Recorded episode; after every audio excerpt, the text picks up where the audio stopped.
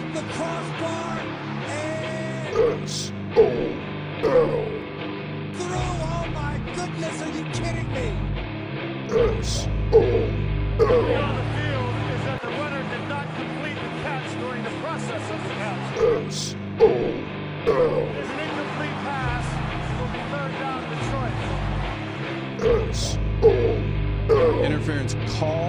interference announced, and then interference picked up. Play is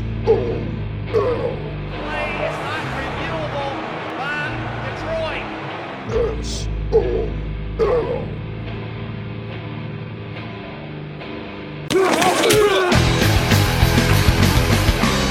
Well, the Detroit Lions traveled to Los Angeles to take on Matt Stafford and the LA Rams. Uh, and basically, what what ends up being essentially going to visit your ex girlfriend after she moved to California for a rich hot guy in in LA. Uh, and is you're hoping that you know things aren't working out so well, and she's pining to get back to you back with you, but Unfortunately for Lions fans, that is not the case. Uh, Matt Stafford's doing all quite well. Uh, if you notice, the Rams are a Super Bowl favorite at this point. I mean, you could make a strong argument Matt Stafford is the MVP of of the league right now. I'm not gonna Um, say that I didn't pick him for MVP, but I did. yeah, it's it's a good pick. What's most frustrating about that is just out of you know beyond not beyond the spite aspect of it, it, it has a real world effect that the the Rams are so good because it affects the number one draft, the first round draft picks that the Lions are going to be getting from the Rams as they keep getting worse as the Rams get better. So it's just it's just a double kick to the nuts. But apparently, lots and lots of Matthew Stafford support uh, as any Lions fan that traveled to Los Angeles this week was apparently wearing a Stafford jersey. So in, it was even uh, brought up, or oh, no, not sure if he brought it up, but he, he Matt Stafford did comment on it. He was it said it was he said it was unbelievable how much Lions support he thought he he he noticed out there. So whatever. I I mean I understand there's nothing to hate about Matt Stafford. He's a, he's a super good guy, and it just it just never worked out for for the Lions. You know, basically the Lions are a completely inept organization, so you can't can't blame Stafford for that. And this is kind of the referendum on that. You know, as you see how successful he is outside of Detroit, uh, it's obvious the problem has always been us. It's not you, it's me, is what it comes down to. So it was a big, it was just crazy that that would they would be on the schedule together because they don't often play the the Rams. So, but of course, traveling to LA, uh, thought they were going to get destroyed. I, I I assumed it would be a bloodbath, and it was actually anything but. And I think we've got to give all the credit to Coach Dan Campbell for coaching way out of the box and doing everything he can with a, a subpar, barely pro roster that he's he's been dealt. Um, pulled out all the stops to maximize the talents that he does have on the roster, and made it made it a a close game with it, you know, with the chance to actually win that in the fourth quarter, if not for some boneheaded plays that I'll get to in a bit. But the Lions actually drove right down the field, long pass for a touchdown to start the game, seven nothing lead. Uh, as I mentioned last week, they had not taken a snap with the lead at any point in the season.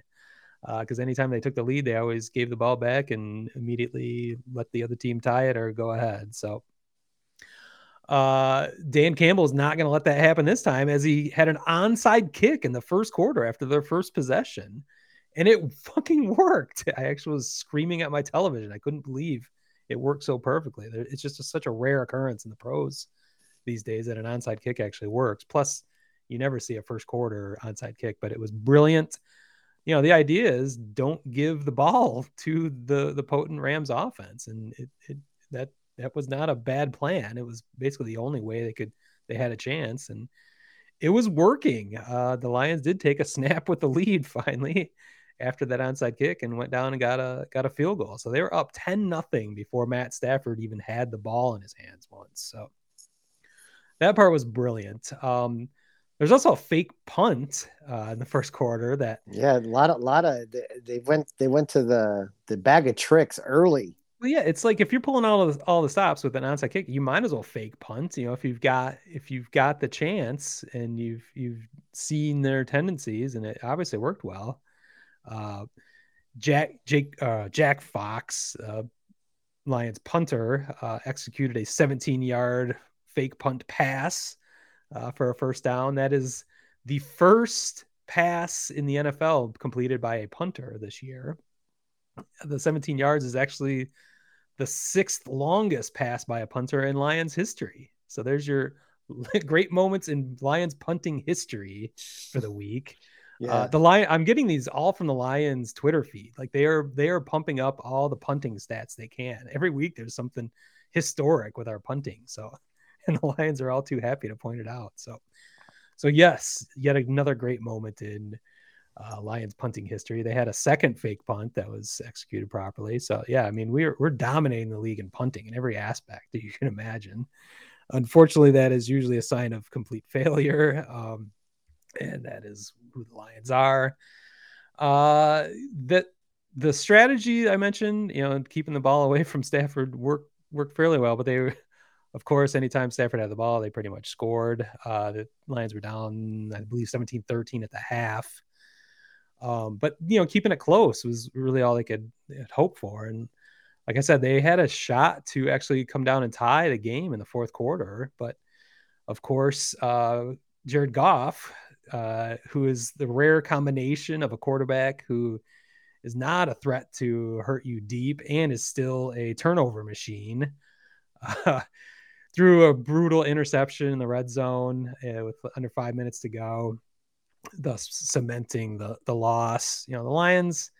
The story of the year is red zone opportunities gone awry. They they had five chances in the red zone on Sunday and came up with zero touchdowns, and that that's almost the exact same stat line as in Chicago a couple weeks ago. So so many times they move the ball and just cannot cannot uh, convert those into touchdowns. So what can you do? Uh, you know, again, it's a it's a blessing in disguise because this season is is a wasted season, and the the higher our draft pick is, the better. Uh, as we have cemented, we're doing our best to cement the number one overall draft pick.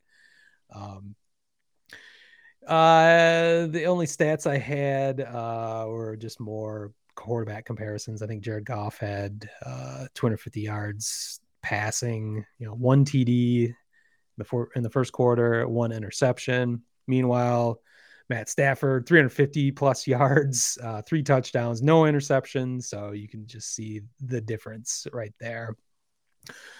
But um, yeah, I mean that's really all I've got for the Lions. It's it was uh everyone was kind of looking at this game for a long time, just as a like I said, a referendum on what what the past you know 11 12 years meant for the lions and matt stafford and we know exactly what it was it was us all along